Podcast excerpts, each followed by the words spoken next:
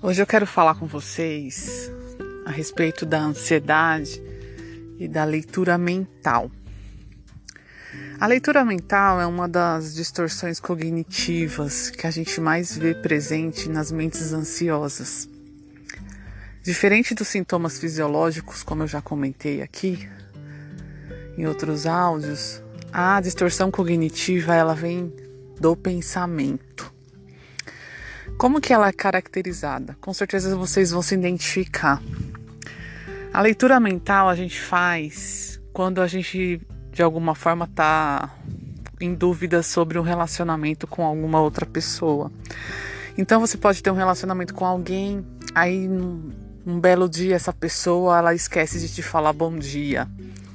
Ou ela cruza com você na rua e não te cumprimenta.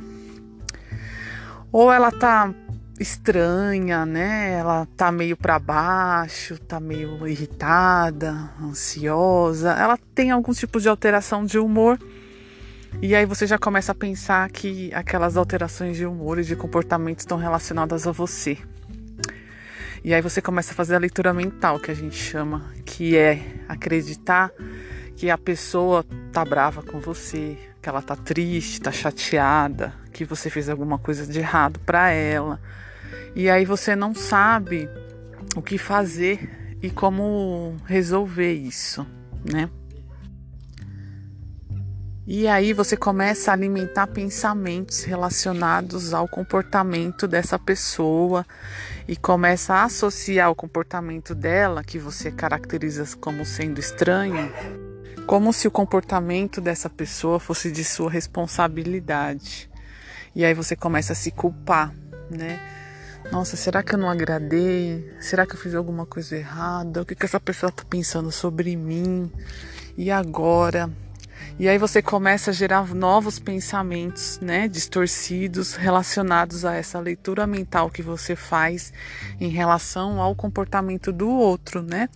Até uma expressão facial, né, um sorriso meio torto, né, ou um abraço estranho Aí você começa a criar distor distorções cognitivas relacionadas a essa ideia dessa leitura mental que você faz, em acreditar que tem algo errado com a pessoa, mais relacionado a você como responsável por essa mudança, né?